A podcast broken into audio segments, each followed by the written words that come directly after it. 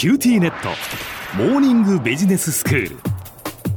今日の講師はグロービス経営大学院の広瀬聡先生です。よろしくお願いいたします。よろしくお願いします。先生今日はどういうお話ですか？はい。これから何回かにわたってリーダーの持つ人間性を中心にお話をしていきたいというふうに思っております、ええ、まずはですねちょっと自分自身の話をさせていただきたいんですが、はい、約25年ぐらい前なんですね、私が昔、銀行員時代にですね、あのヨーロッパの銀行との資本提携交渉っていうのがありまして、そこにですね、あの、カバン持ちであのご一緒させていただいた、まだ32歳でメンバーの中で10人ぐらいで行ったんですけど、一番若いメンバーだったんです。はいはい。その時はですね、あの、スイスのバーゼルっていうところに行ったんですけれども、えー当時私はアメリカから MBA を取って帰ってきたそう間もない時期でですね、交渉にですね、まあ、ある意味で若気の至りで、あの、すごく基本的な空気を読まない質問をして議論に飛び込んだりとか、はい、誰もが知っているヨーロッパ最大級の銀行の経営陣がずらっと座っていて、でその方々とのこう交渉をして入っていました。で、そこでですね、なるほどね。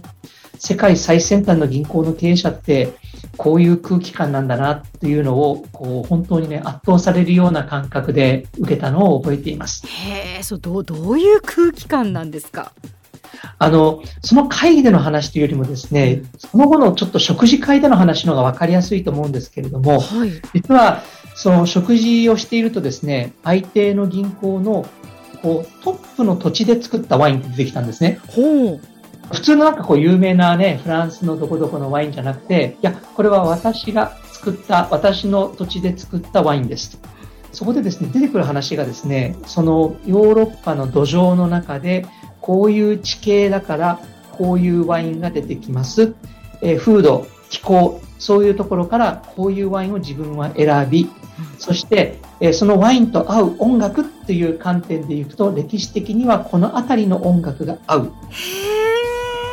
そこからですね、リーダー論とワインの関係とか、あるいは歴史と風土、地形がどういうふうに歴史に影響を与えたかとか、はい、あるいはそこから話が転じて、そこから生まれた人たちが、そこで育った人たちが作る哲学とか、世界観とか、で、こんな流れの中で自分はどう位置づけられるのか、みたいな話がですね、どんどん出てくるんですよ。うわ、すごいですね。で、だから、なんかこう、ワインをよく知っている人がこう話すうんちくとは違うんですよね。ええで本当にね、そうなると、なんか皆さん一人一人、その経営陣の皆さんが、何かこう、後ろに背負ってるものがあって、うんで、それをベースに体験があり、哲学があり、歴史観があり、世界観があり、その中で話してるっていうふうに感じるとですね、本当に大きい人たちだな。大きいっていうのはね、もちろん体も大きかったんですけど、でも、あの人間として大きいなっていうふうに、器の大きさですよね、うん、だ常にやっぱりそういうことをこう考えていらっしゃったりいろんなこととこう結びつけてこう考えることとかなさっているっていうことなんでしょうね。はい。その通りなんです、うん、なるほど。これねリーダーっていうのは全てにおいて本気なんだな。これはその経営だけじゃなくてね音楽の世界でもそうかもしれない、はい、絵画の世界でも文学でもそうかもしれないけれども、ええ、やっぱりそのリーダーたるもの本気でリーダーシップとはその地の文化、風習、慣習に根ざしている。だからそこからしっかりと自分も学ばないと根付いた話ってできないんだな。で、そう考えると自分はですね、単なる経営のオタクだけだったかもしれないね。アメリカで経営を学んで経営理論を学んだからといって、はい、こう何か偉そうなことをですね、空気を読まずに質問してたかもしれないけれども、本当に必要なのは、もっとこう時間をかけて人としてこう深い人間性とか、より広い勉強というのがなきゃいけなくて自分は小さいなっていうふうに感じました。そうですか。で、そこでですね、いろいろな経営者に関心を持つようになるんです。はい。そこでですね、私、結果的には経営コンサルタントといって、いろいろな会社経営者とお仕事をさせていただくことになるんですけれども、ええ、分かったことはこれ、あの、ヨーロッパ、アメリカ関係なく、日本のちゃんとした経営者の皆さんも、それぞれの与えられた環境の中で、本当に全身全霊、経営者というか指導者っていうのかな、うん、人間っていうことかもしれませんね。大きな人間。としてこうなろうというふうに、鉄頭鉄尾本気で全てのことに取り組んでいらっしゃっていて、で、これはですね、やっぱり当時の30代の自分にとってみたら、本当にこう、わからない世界だったんじゃないかな。それぐらいのやっぱり徹底度合い、勉強になりましたね。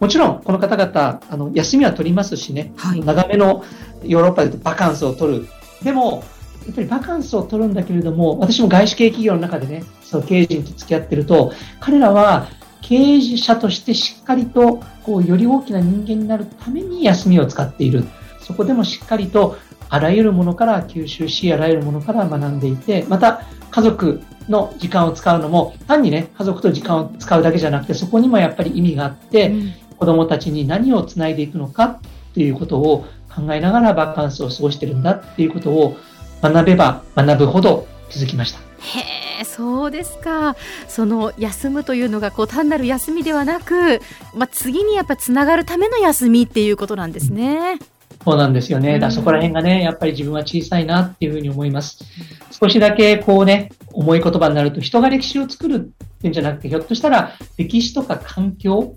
その風土というのが人を選ぶ。そこに関心を持ち、そこでこういろんなもの、目の前の環境にしっかり取り組む人、それがですね、指導者あるいは経営者っていうふうに選ばれていくのかもしれないな。今、50代後半に差し掛かる中でですね、改めてそういう人たちがやっぱり重要なポジションについているなっていうふうに思います。はい。で、特にね、今、経営環境って本当にこう変化が早いです。はい。で、もう10年の変化の度合いって言ったら、20、30年前の10年の変化と今の10年の変化って言ったら全然違います。だからこそ、そうした時にしっかりと地に足をつけて、こう学ぶ姿勢というものは大切にしたいし、そこでしっかりと決断をするという姿勢というのがリーダーには必要なんじゃないかな。時代は変わっていますけれども、でもそういった本質は変わっていないし、より重要になってるんじゃないのかな、そのように思います。では先生、今日のまとめをお願いいたします。はい。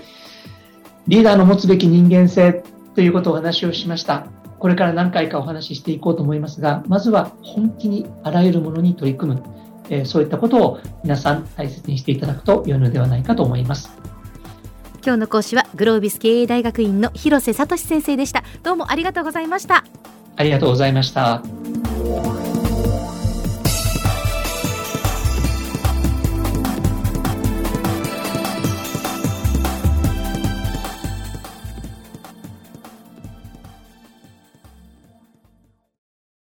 キューティーネットビビックにしてから毎日必ず実家の父と母からビデオ電話がかかってくる元気？で毎日だからそう変わんないよ。痩せたか？で毎日だからそんなに変わってないって。早く子離れしてくれ。暖かさとつながっている。九州のネットはビビック